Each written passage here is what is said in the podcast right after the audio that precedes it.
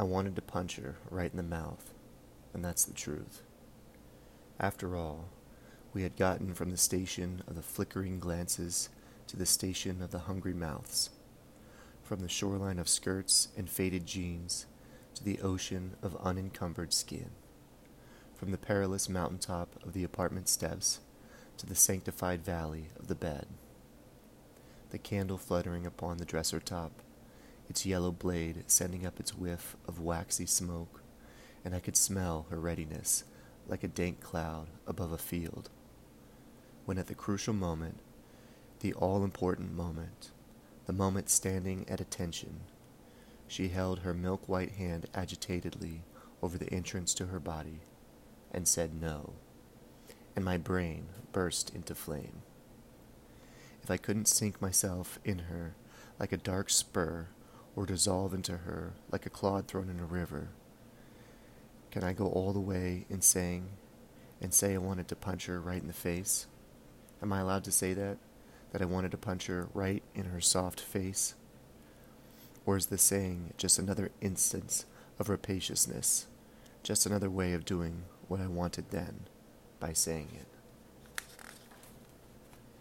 Is a man just an animal, and is a woman not an animal? Is the name of the animal power? Is it true that the man wishes to see the woman hurt with her own pleasure, and the woman wishes to see the expression on the man's face of someone falling from great height? That the woman thrills with the power of her weakness, and the man is astonished by the weakness of his power? Is the sexual chase a hunt where the animal inside drags the human down into a jungle made of vowels, hormonal undergrowth of sweat and hair? Or is this an obsolete idea, lodged like a fossil in the brain of the ape who lives inside the man? Can the fossil be surgically removed or dissolved, or redesigned so the man can be a human being, like a woman? Does the woman see the man as a house where she might live in safety? And does the man see the woman as a door through which he might escape the hated prison of himself. And when the door is locked, does he hate the door instead? Does he learn to hate all doors? I've seen rain turn into snow, then back to rain. And I've seen making love turn into fucking, then back to making love.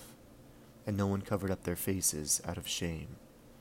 No one rose and walked into the lonely maw of night but where was there, in fact, to go? Are some things better left unsaid? Shall I tell you her name? Can I say it again, that I wanted to punch her right in the face?